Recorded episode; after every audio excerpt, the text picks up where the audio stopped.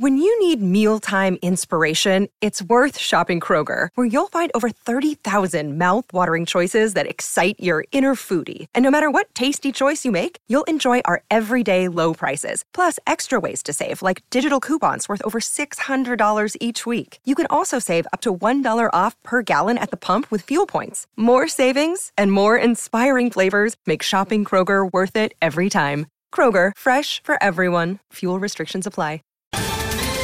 Ohio, ready for some quick mental health facts? Let's go.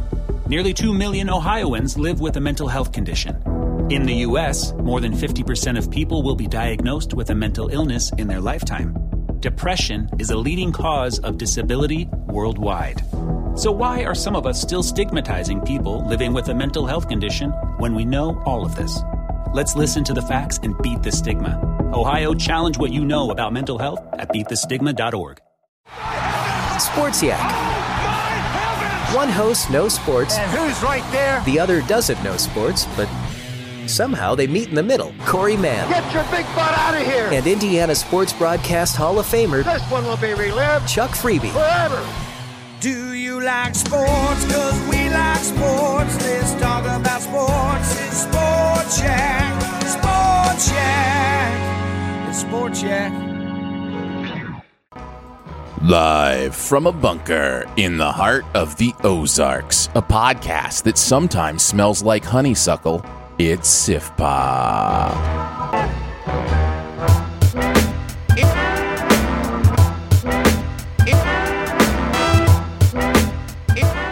Welcome to Sift Pop Weekly, streaming live most weekends or available to download later in your podcast feed, unless, of course, you're a patron.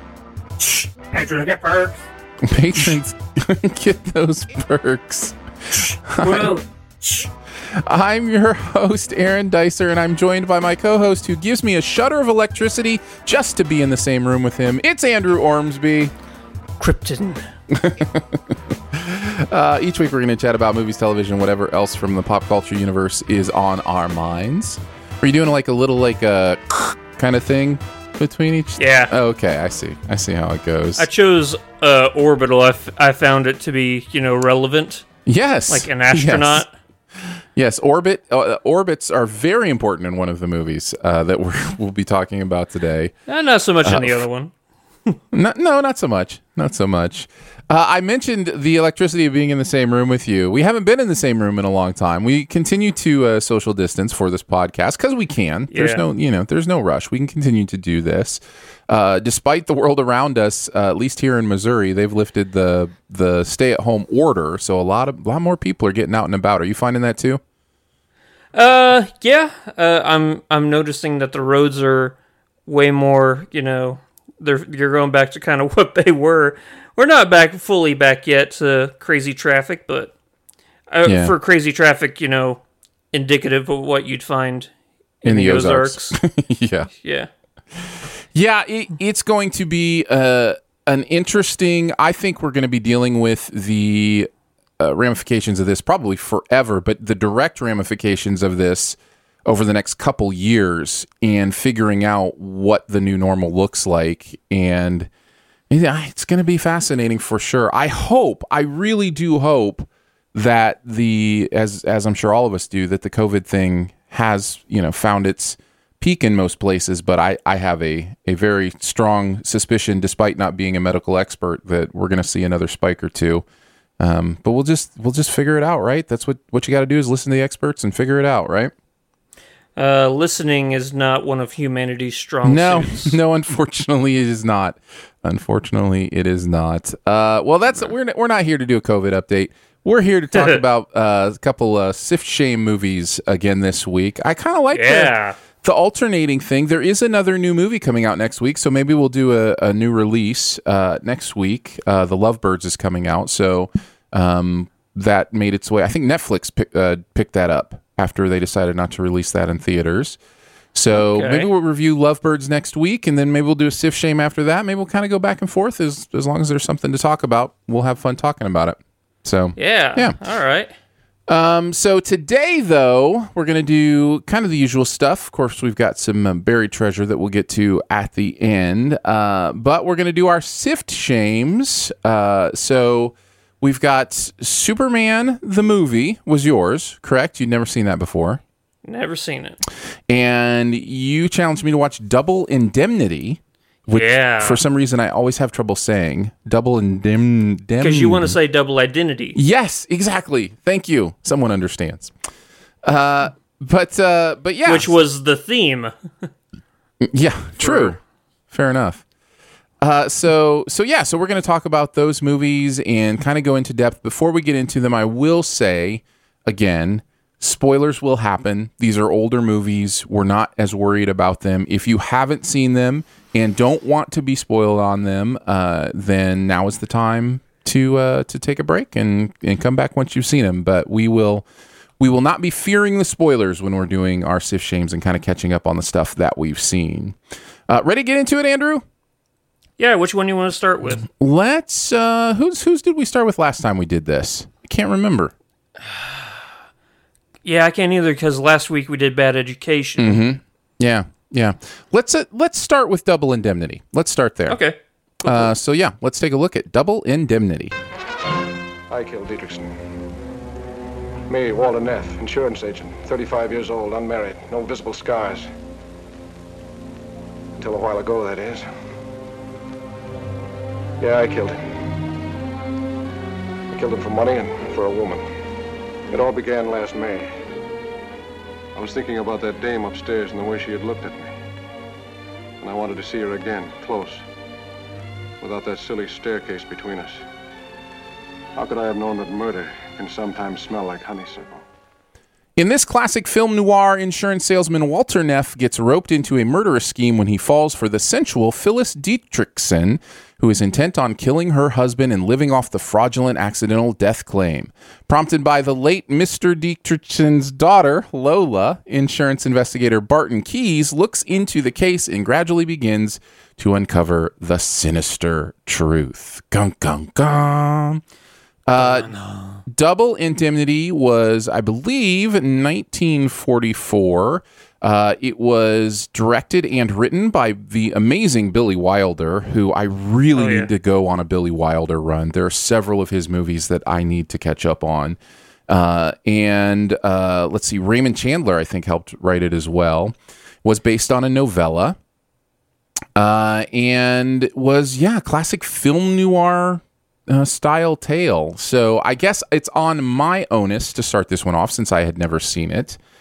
Yeah, what's your uh, what's your excuse? Yeah, my excuse is I don't have one really for this other than it's just old and I just never got around to it. It's just one of those that among many that are old enough that I'm just I've got other things that I decided I want to see before them. Uh, Billy, like I said, Billy Wilder is a huge gaping hole in my film knowledge. I just have not watched uh, hardly any of his stuff, and I I realize now what a mistake that is. And I know people have told me before uh, how smart he is and how great his writing is, and so yeah, it was it was one of those things. I just never had uh, had been able to to go back and see it. So yeah, no excuses. All right. Yep. Well, you know, we've all been there. We all have. It's it's it's more easy to understand the uh, the classics uh, for as a not an excuse, but for a reason for not be having seen such films. So, Yeah, I mean, it came out over 30 years before I was born. Uh, y- you know, it's just it's one of those things. Uh, I like Fred MacMurray. I'm very I'm very familiar with Fred MacMurray from a lot of Disney stuff. You know, he did uh, several Disney parts. I'm not familiar with his more earlier serious stuff like this. Uh, Barbara Stanwyck, of course, I know she's you know in this as well. Edward G. Robinson. Those are probably the three main uh, actors. Um, so yeah, I, I think if I had just I just needed something like this to kind of kick me in the butt and say go watch this movie, and so I did. Nice. And Um, I loved it. Uh, very much loved it. Uh, it will maybe slash probably crack my best movies of all time. It is that good. Uh, it is just astonishingly written. Um, I found myself just just living in the the words of the Neff character. You just you know that whole if you do noir correctly and it doesn't come off as lame or cheesy, which it has a tendency to do sometimes because it's been parodied parodied so much. It it really is engaging, and add to that the fact that the story is clever and has twists and turns, and yet it's not so complicated that you're ever lost. You know exactly what's going on. Uh, Add to that the incredible sexual tension for a film from 1944. Oh yeah, Uh, just, way ahead of its time. just so well written and cow. I, I really love the entendre, you know, era of sexual tension when y- you couldn't really say it, so you had to be really clever about how you would say it. And there's something I This find. entire film is an entendre. yes. Like every single thing they say is a euphemism or an innuendo. they have this. but it's it's so cleverly done and it's it it you can kind of feel you know like okay yeah when's the next innuendo or something like that gonna come because it is very heavy in that sense but i never got bored with it i always found it fascinating like oh what are they gonna do next what clever little way are they gonna try and you know subtly not so subtly say what they really want yeah. Well, let's get into your experience. When was the first time you saw Double Indemnity? It's crazy because I remember like it was yesterday. You remember how I told you um, my grandma raised me on the classic movies and stuff like that? Mm-hmm. Yeah, right? we talked. We talked about that in the uh, the Sift Pop member show. Um, So if you're a Sift Pop member, you'll hear that conversation. Yeah. Well, she didn't show me this one, so I watched it yesterday for the first time. Oh, we both needed to catch up on this one. Nice. Yeah. Did I know that? Did I know this was on your list as well? You did not. Okay. Surprise, surprise. Yeah. Very nice. Well, I figured I figured it'd be a two birds. You know, you get to see a movie, and then I get to see a movie. So you got you got to knock two off your list this week. Uh, what- Yeah. what, did you think? Did you like it? Love it? Dislike it? Hate it? Or it was just okay? I loved it, man. It's, so, great. good. Yeah. Yeah. Uh, for me, yes, uh, Fred MacMurray is great, but honestly, I think the best performance in this movie is Edward G. Robinson, man. Yeah. He's, he's working on a new level Yes. for me. I'm like, oh, I love that Keyes character so much. Yeah, I'm just struck by how powerful Keyes and Neff's relationship is too, and uh, even though it's it's all subtle and underneath the surface, this movie ends with one of the most beautiful lines ever. I love you too. Yeah, and but it's it's one of those things where just the way it's couched is like you know why you didn't see it because uh, it was too close to you. It was uh, you know sitting right across the desk from you, and then Key says maybe even closer than that.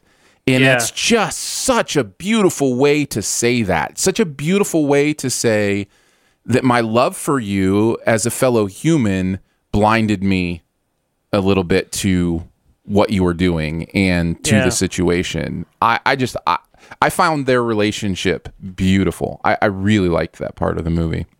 Oh yeah. Uh, for me, uh, the movie boils down like, you know how we always talk about doing tension right in a movie.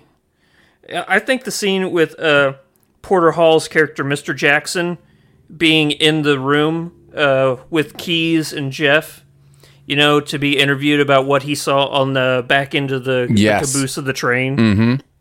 and how Neff is just standing in between them, like in the background, and he's not moving a muscle because he's like, I think he has that mentality of if I don't move, he can't see me, you know. right. Like I don't want to draw any attention to myself at all, Yeah.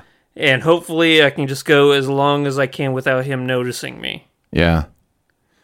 Yeah, it, it's it's pretty fascinating stuff. Um, that's the scene. No, that's a different scene. There was one scene in this movie. I guess I'll get into pretty much my only negative, which is some of the surrounding cast is pretty bad on occasion. Um, mainly one person. I don't remember the who the actor is specifically, but it was when when they went to like the head guy of the insurance thing, and he was Oh, just yeah. so bad, and I was just like, Norton. oh. Some somebody's come Yeah, from Mr. a different Norton was. yeah. It's like uh, somebody's come from a different school of acting. it doesn't feel quite a home in this. Uh, so yeah, that was that kind of took me out of it a little bit. But even the Fred MacMurray stuff, where he's calling her baby all the time, and obviously you know the world has changed since since then, and and certainly a lot of the sexual politics of this would be seen very differently now. This would be written very differently. But uh, but all that stuff, he just sold it. You know, Fred MacMurray just you you really believed that he was. Uh, f- you know, falling for her so hard and so fast and so intensely that he would do this for her. And I just, I don't know. I thought the performances overall were great, even if some of the surrounding performances were uh, a little bit, um, I don't know, not not so believable. Yeah. But other than that, I So, don't have much uh, negative to say. Do, uh, do you think that uh, Mrs. Dietrich, uh, I'll just call her Phyllis from now on, it's easier. Do you think Phyllis uh, killed the original wife? oh yes, I I think the movie says that pretty clearly. Yeah, I think Okay, pretty clearly. well, it doesn't. it doesn't, you know, c- concretely say no, it. no, but I think it leads us to that water and wants us to drink. Yeah. Yeah, I think I think that's well. Does does it concretely? Does she admit to it to him before she shoots him? I can't remember now. I can't either. I, she may actually admit to it. Either way, the I don't think the movie is vague on that point. I, I think that the movie has a point of view, whether it says it explicitly or not.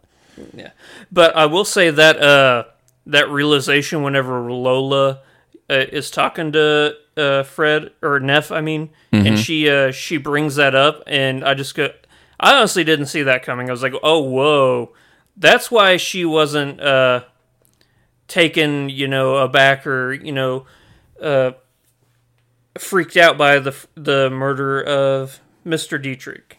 Right. Because Yeah. he even uh in the narrative he even says like she was uh she was cold like uh I was afraid that I'd have to you know calm her down on the drive back home but no she was composed and everything and you're like oh so that's why it's because she she'd been down this road before What did you think of the framing device of starting with him having already been shot and recording into the what do they call those even dictaphones, phonographs? I don't even remember the old school. yeah Uh, you the know- old school tape recorder Yeah, basically. So that he was basically the movie was his confession. Uh, how, how did Yeah. you think that worked? I liked it. Uh, I uh, I don't think it uh, would have spoiled anything for me because with the with knowing the plot of this movie, you have to know that they're gonna get their comeuppance. So seeing uh, that side of it, uh, you know, like you start from, you know, pretty much the end, and then you work away back to that end. I think is actually kind of ahead of its time. I think that you know you can look at like Tarantino and be like, oh, so maybe that's where he got some of his ideas for you know a non-linear film. Mhm. Yeah, I, I, I like it too. I just wasn't sure. It's hard to know because you can only see it one way, and the way it's done works. And then there's that other part of my brain was like, would I have been more invested or tense if I didn't know for sure that he was somehow injured at the end and had done this? And I, I'm just not hundred percent sure, but I do know it works as is. So that's to the movie's credit. Uh, I think at the at the end of the day, that works for the movie uh, to be able to do it that way. Um, Get any negatives besides the Mr. Norton? Not really. Not really. I loved it so much. Uh, I, I really do want to go back and watch it. I actually pulled up the dialogue from my favorite uh, entendre scene after we talked about that. Uh, and it's the one, uh, the first time they meet in his apartment. And he's talking about, you know, her husband, and he kind of sidles up to her. And she says, There's a speed limit in this state, Mr. Neff, 45 Oh, miles yeah. an hour. That scene How fast was I going? is yeah, and he he says, "How fast was I going, officer?" And she says, "Oh, I'd say around 90." he says, "Suppose you get down off your motorcycle and give me a ticket." And she says, "Suppose I let you off with a warning this time." He says, "Suppose it doesn't Because take." it doesn't take. yeah. Yeah. Suppose I have to whack you over the knuckles. And then he says, "Suppose I bust out crying and put my head on your shoulder." And she says, "Suppose you're putting it on my husband's shoulder." and he says that tears it. That just that whole scene, I was just like that that that tears it line just Yeah. was so great because that's not something at least I hear people say when something's over, like that tears it. Yeah. But you know, like that finishes You're the gonna start using it now, aren't you? It's such a great thing. It's just like, well, that tears it. I don't know. I like it. So It, it sounds kind of British in a way. Mm-hmm. yeah. Yeah. Oh, that tears it. Uh, yeah, same chair, same perfume, same anklet. Uh, just there's so much in this movie that the dialogue just crackles uh, in that way, and it's right from the beginning when she walks out in a towel at the top of the stairs from Oh, yeah. sunbathing or or whatever, and he says something about you know uh, wanting to make sure she's covered. Uh, Yeah. you know, and he's talking insurance, but he's not talking insurance. Uh, so Yeah. yeah, the whole thing is like that, and it's just it's just so well done. Billy Wilder really was very smart, and I loved it. Oh yeah. Great film. Yeah, huge, huge, huge, huge, huge recommend. I know it was 80 years ago almost um, that this came out, uh, but it is just an astonishing piece of work. So, a big recommend if you're looking to knock something off your classics list. oh yeah. Double Indemnity is the movie. Uh, ready to move on to yours? Yeah. Let's do it. All right, let's talk about Superman the movie.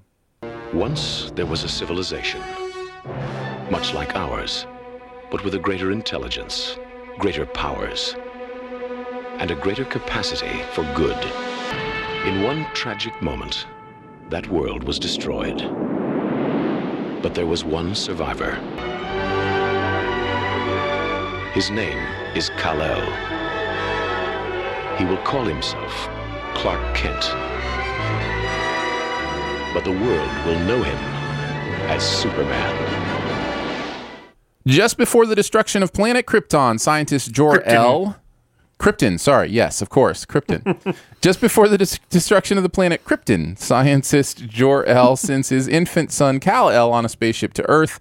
Raised by kindly farmers Jonathan and Martha Kent, young Clark discovers the source of his superhuman powers and moves to Metropolis to fight evil. As Superman, he battles the villainous Lex Luthor, while as novice reporter Clark Kent, he attempts to woo co-worker Lois Lane. Yeah, that's the classic Superman story. Uh, this was 1978 um, and really kind of launched the modern idea of what superhero movies could be, of taking comic books and doing it in this way. Um, not a lot had been done with comic book characters before this movie. Uh, so obviously, Superman has been reincarnated several times. This was a Donner film, I think, wasn't it? Richard Donner Yeah. uh, directed this. Uh, Clark Kent, of course, played the, by the amazing Christopher Reeves. Uh, Margot Kidder was Lois Lane. Brando stepping in as Jor El. Gene Hackman as Lex Luthor. Uh, Terence Stamp in Terence there for Stamp a with a really quick General Zod cameo. right, Yeah. well, setting up the sequels and stuff. right, right. Uh, so yeah, lots of uh, lots of interesting stuff going on here. Uh, before we get to your result, Andrew, uh, explain yourself. How did you never see Superman? Well, everybody knows that I'm the DC guy, right? Yeah. And so whenever they hear I haven't seen the original Superman, it's kind of they get taken aback. Like, how can you call yourself the DC guy and not seen the original Superman? Well, it's simple, really. I don't like Superman. I don't. You just I- you don't okay. like truth, justice, in the American way. Yes, exactly. No, uh, I I understand the the need for Superman, the uh, the actual the concept of Superman, Right. Like something for all of the other superheroes to strive to be. You know, Right. I understand that aspect and his necessity in that realm. But when I hear people say that they like that Superman is their favorite superhero, I'm I'm kind of dumbfounded by that. Like I think it's a cop out because yeah, he's he's the best, but like statistically he's the best, but I I I think it's just cheap to really love a character that has no flaws. I think that flaws within a superhero are what not only humanize them, but you know, you can kind of root for them to try and fight their own demons as they try and fight ours, you know? Yeah, and there's the there's the added thing too of Superman, which is he's not one of us.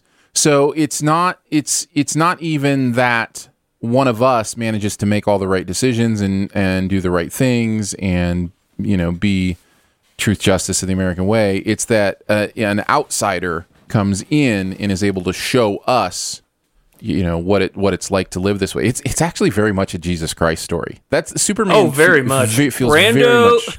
yeah, yeah. Brando sending his only begotten son. This is a Jesus story. Yeah, Yeah, yeah. sure. It's uh, it's it's always been a very religious story, but I, I think that uh, uh, the superhero, like the action comics, no pun intended, uh, stylization of like a hero coming to us from another planet has you know evolved since then. You got like Martian Manhunter, J'onn J'onzz, uh, you know, but he has flaws and stuff. You know, there's he has demons that he has to fight. He's not he's not saying that he's better than us uh, morally or anything like that.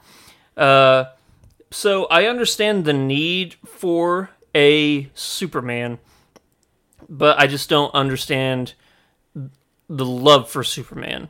Like whenever okay, here here's another way I can put it. Like whenever I'm watching like My Hero Academia, uh All Might is very much a Superman, you know? He is the perfect being, you know? Uh if you watch One Punch Man, Saitama is the perfect being. But I don't watch the show to see All Might and Saitama. I'm watching for all the other heroes in those shows, you know, for their struggles, you know, and their uh, perseverance and stuff like that. Right. So that's my long-winded reason for not having seen the original Christopher Reeve Superman. Sure. Well, now that you've seen it, seen it, what do you think? Did you like it, love it, dislike it, hate it, or was it just okay? Uh, it's it's oh oh high side of okay, low side of liked it. Okay. Nice. Yeah. Nice. I'm excited to talk about it. Uh, my experience with this movie is it was very popular when I was growing up. Um, Yeah. And so it was definitely one of the things that we had recorded back in the day off of TV on a VHS. I may have mentioned before that my grandpa worked at RCA, so we had a, a VHS recorder uh, quite a bit before most people did. You fancy boy. Yeah, um, just because he had access to those things, Yeah. and so um, and that's not to say he stole them. It's just that when you worked at the company, No. you could get them cheaper. Anyhow, I, I didn't assume that's what you meant. uh, we had a VCR that quote unquote fell off the truck. Uh, no. Uh, so, so I kind of grew up watching this occasionally, and Did you also have a dedicated uh, VCR or a VHS rewinder? Uh, uh, oh, like a person that would go push re- push rewind. No, uh, there was also a uh, a dedicated uh, uh, tape Oh, rewinder. oh, a tape rewinder. We did have one of those uh, eventually. Those those came a little bit later, but uh, growing up, rewound, rewound them really fast.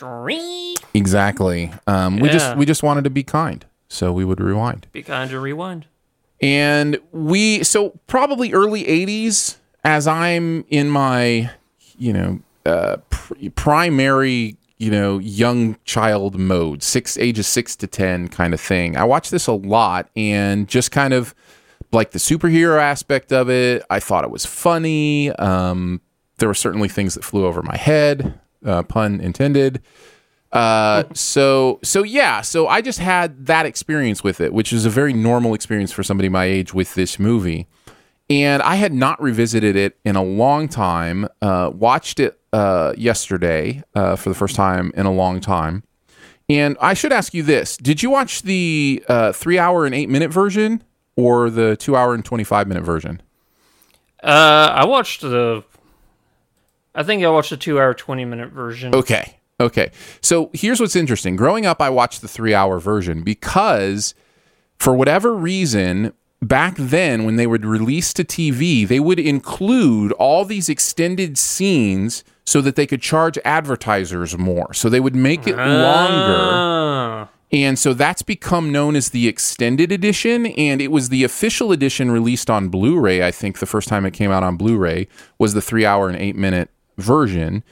And the it's not it's not the best version. It's really just stuff goes on way too long. The the um, musical cues don't quite match up on some of the stuff. But that is the version I grew up on and remember enjoying.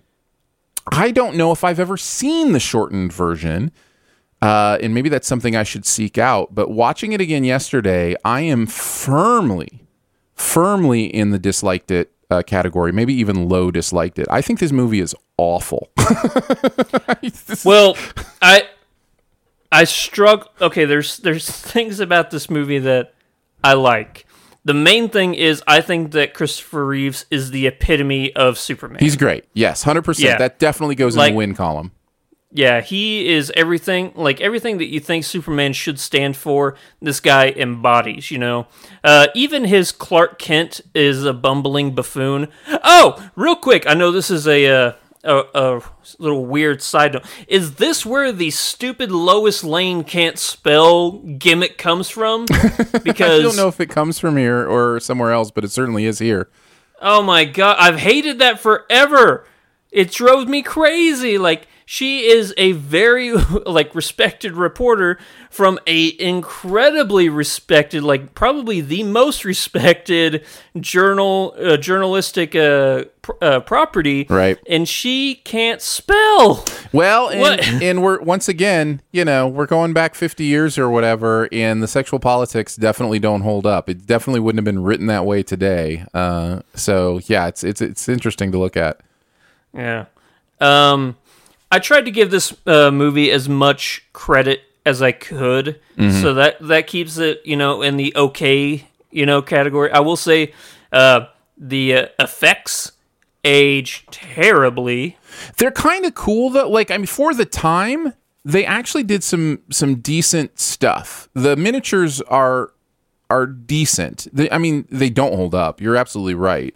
I just don't know that I would put that completely in the negative column. That is one I would give a little grace to, just because of when it happened. But yeah, I, I know, but I'm I'm talking not the miniatures. I think the miniatures are fine. I'm talking more about uh, young Clark Kent running alongside the train. Looks so bad. It looks so bad. Uh, uh, there were some parts of the movie. Oh, and probably the worst. Uh, the worst uh, representation of physics in this movie. Oh, my goodness. Has to be. Uh, you know what I'm going to say, don't you? Well, there's so much, but the end of this movie is complete and utter nonsense ridiculousness. And it's just like, how many different ways can you make no sense? It's like the movie is trying to Yeah. break the record for amount of times that this makes no sense. Yeah. I mean, it it was a cool concept of, you know, Is it though? going Yeah, uh, well, okay, it, it it's taking the uh if you fly a certain direction, you're you're kind of uh, going against time, so you can like set a stopwatch on one plane and set a stopwatch on another plane. yeah, but and, that's not uh, about direction. That's about speed. That's the thing that makes no sense about this. That has nothing to do with direction.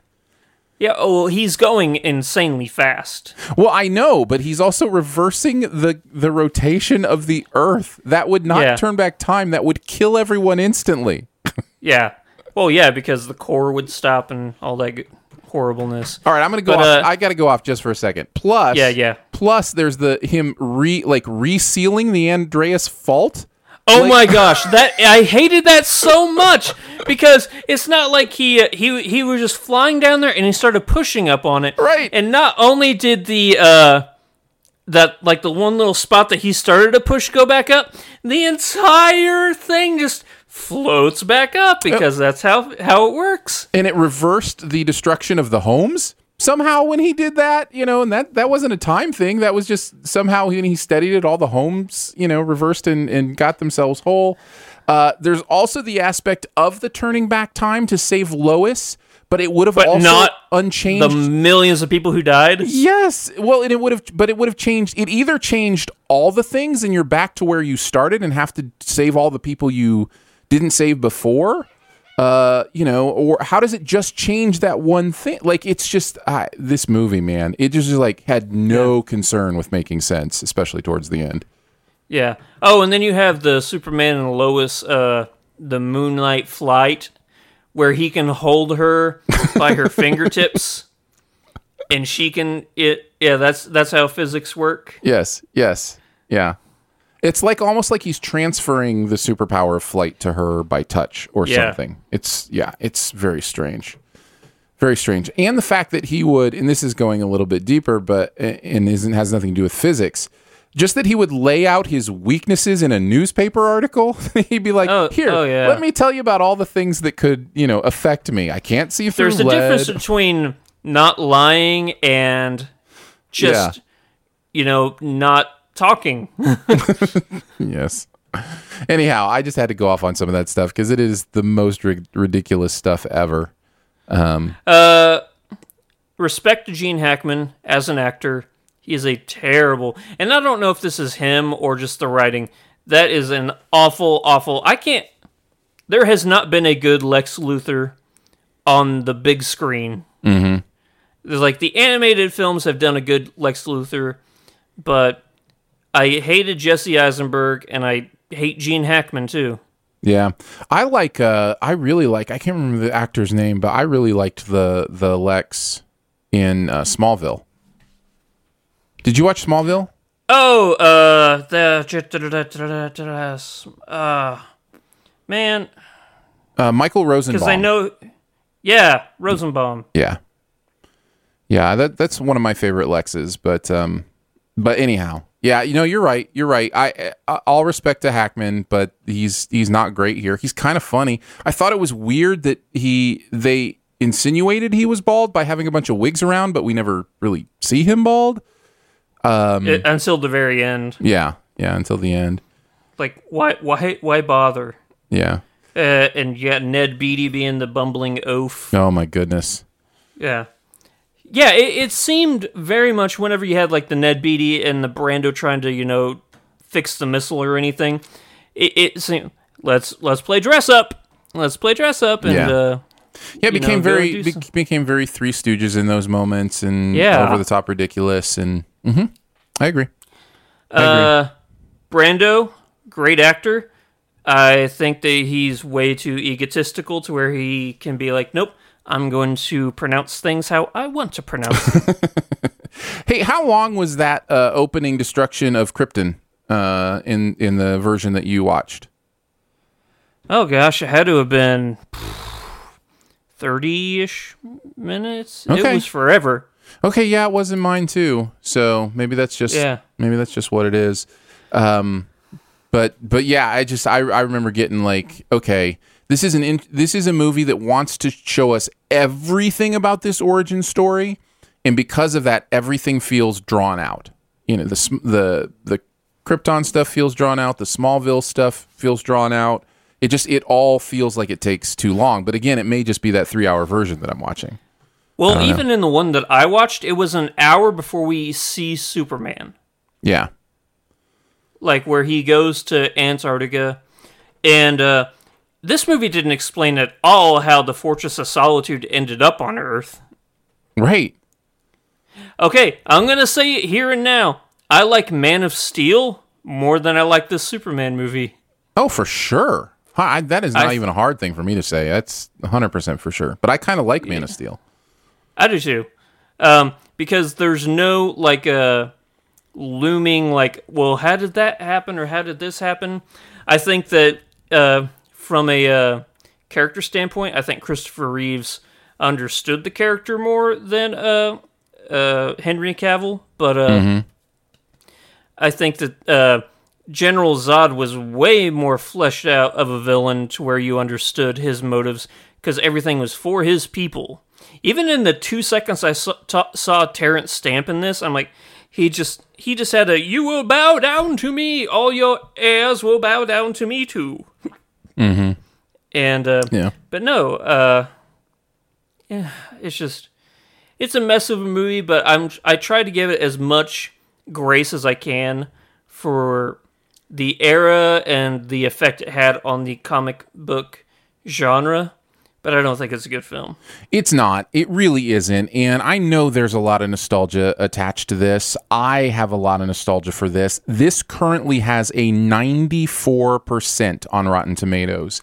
That is Wow. ridiculous. Um, and this is a movie that benefits from its um, just its its nostalgia and just kind of that it was the first superhero movie. I it's just it's not great. I I, I cannot I cannot go back and watch this uh, like I did yesterday and just go, and just say it's a good movie.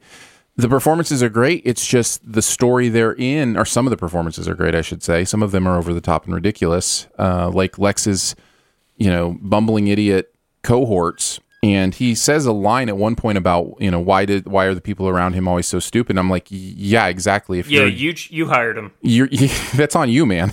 like that, that is that is a fault of the movie. If Lex Luthor is a genius, why are these people here, and why do they continue to to mess him up, and why does he continue to yell her name? Um, like you know, he's I don't know. Anyways, uh, so uh, I don't know where I was going with that, other than to say yes, there is some talent here, but it's not a good movie. It just really is not, and uh, and I, I don't understand someone who would watch it today and go, "Oh man, that what a great story." It's just, I don't know. It's it's just not great. I will say we haven't talked about my favorite thing about the movie, that? uh, and that is the score.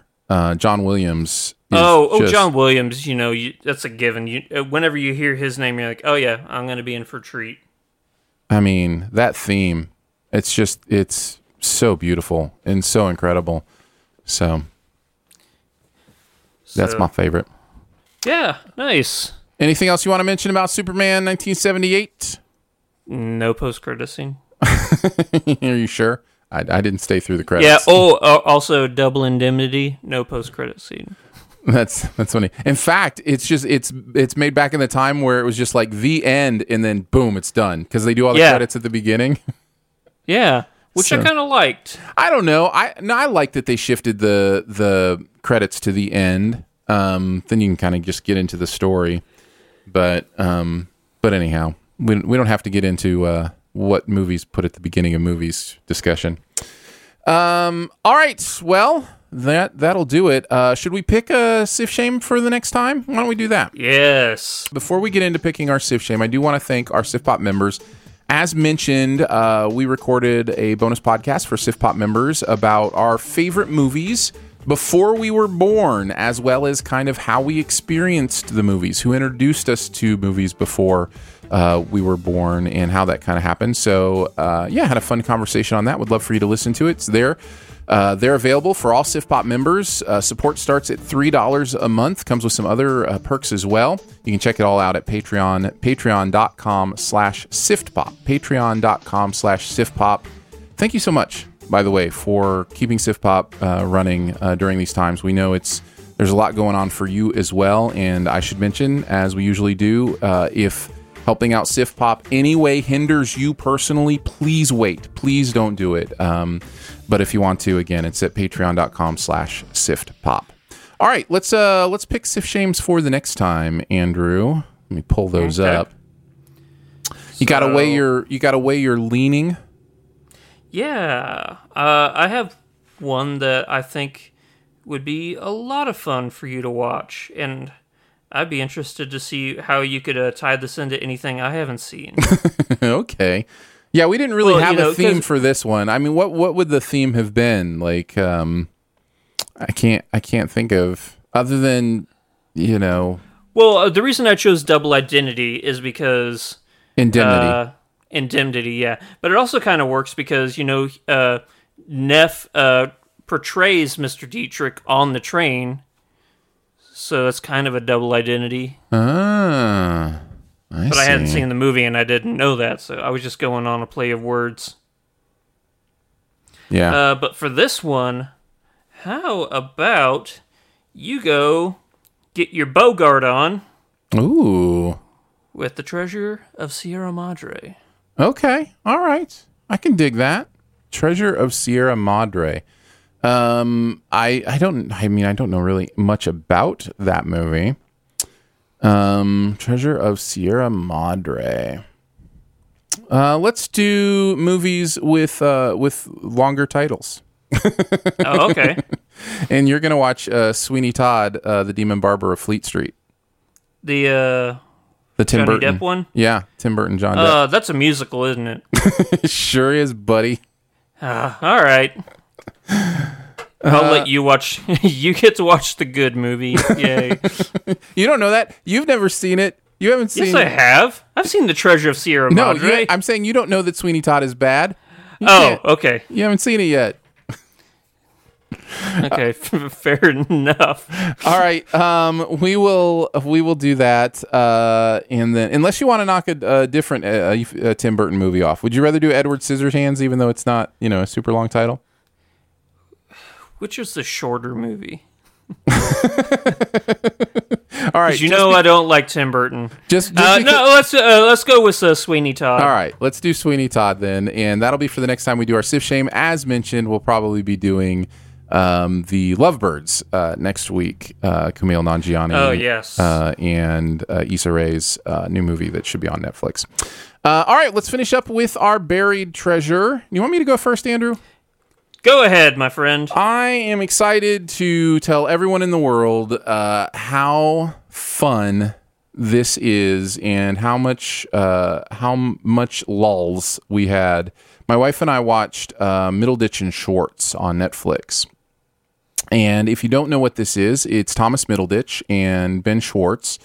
Uh, and they, for many years, have done long form improv comedy storytelling for audiences. And Netflix filmed three of their shows, and those three shows, they're each about an hour long, are on Netflix, and it's just called Middle Middleditch and Schwartz. And I haven't laughed this hard in maybe a decade.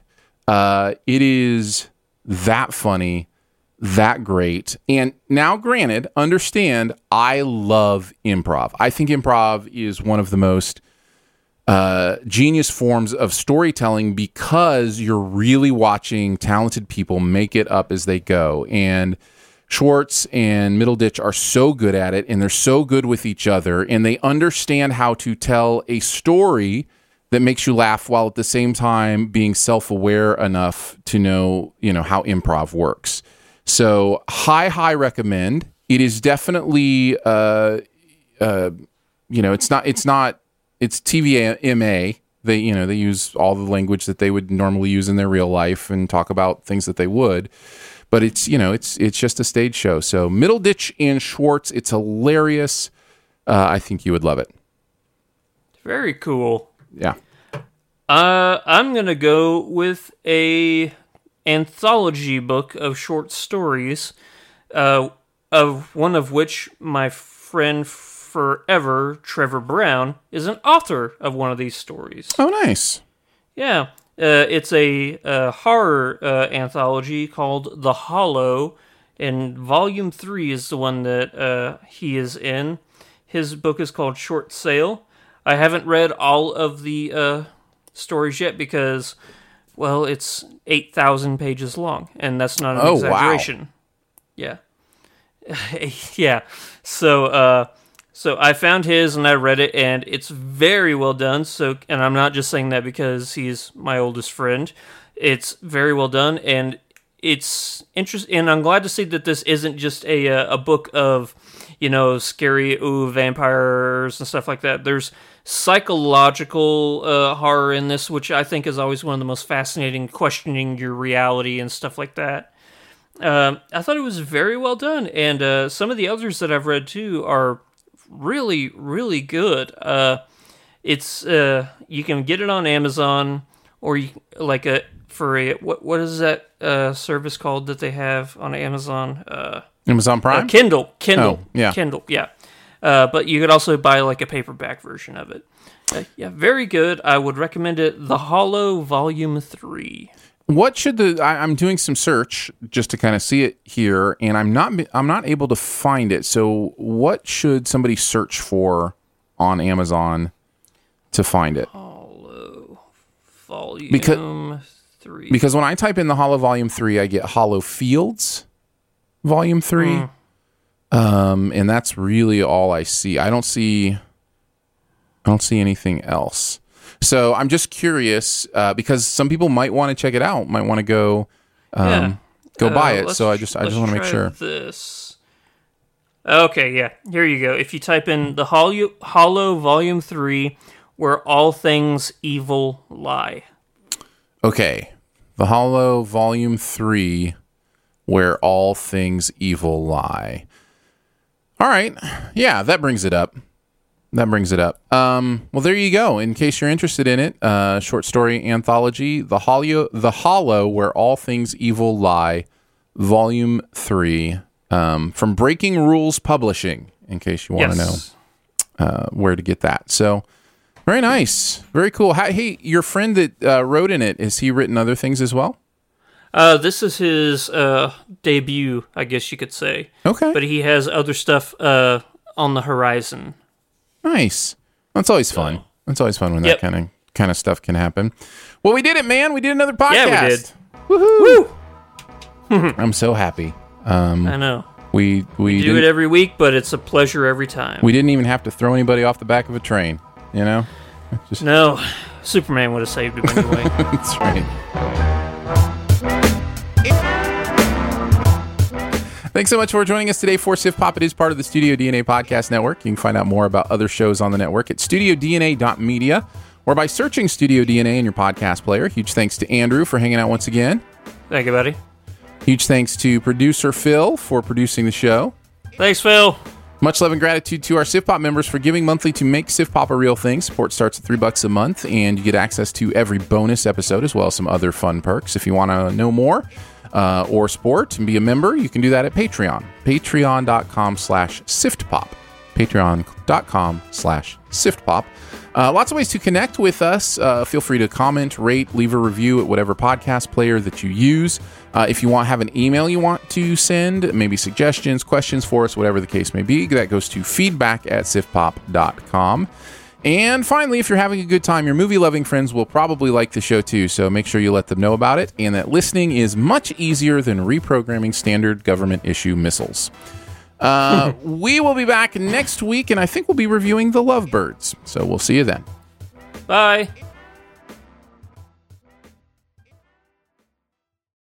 When you need mealtime inspiration, it's worth shopping Kroger, where you'll find over 30,000 mouthwatering choices that excite your inner foodie. And no matter what tasty choice you make, you'll enjoy our everyday low prices, plus extra ways to save, like digital coupons worth over $600 each week. You can also save up to $1 off per gallon at the pump with fuel points. More savings and more inspiring flavors make shopping Kroger worth it every time. Kroger, fresh for everyone. Fuel restrictions apply. It's lunchtime at Tim Hortons, and we're serving up a special deal just for you. Our new $5.99 lunch deal includes your choice of any lunch sandwich and a side of crunchy kettle chips. Because what's lunch without a little crunch? And the sandwich choice is all yours, like a ham and Swiss, Chipotle chicken wrap, BLT, and more, made to order just the way you like it. Tim Hortons' new lunch deal. Simple, delicious, and just $5.99. Now that's a good deal. Only at your neighborhood Tim's. U.S. only. Price and participation vary. Terms apply.